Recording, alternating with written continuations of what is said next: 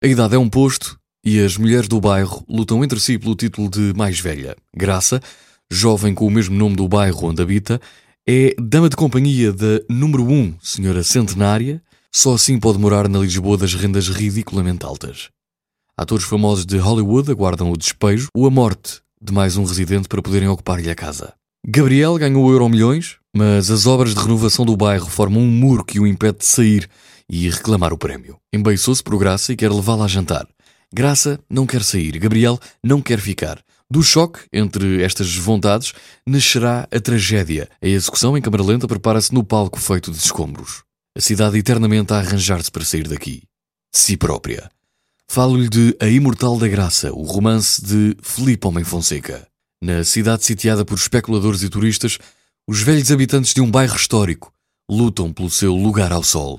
Um romance de 264 páginas que lhe dá uma perspectiva da realidade atual.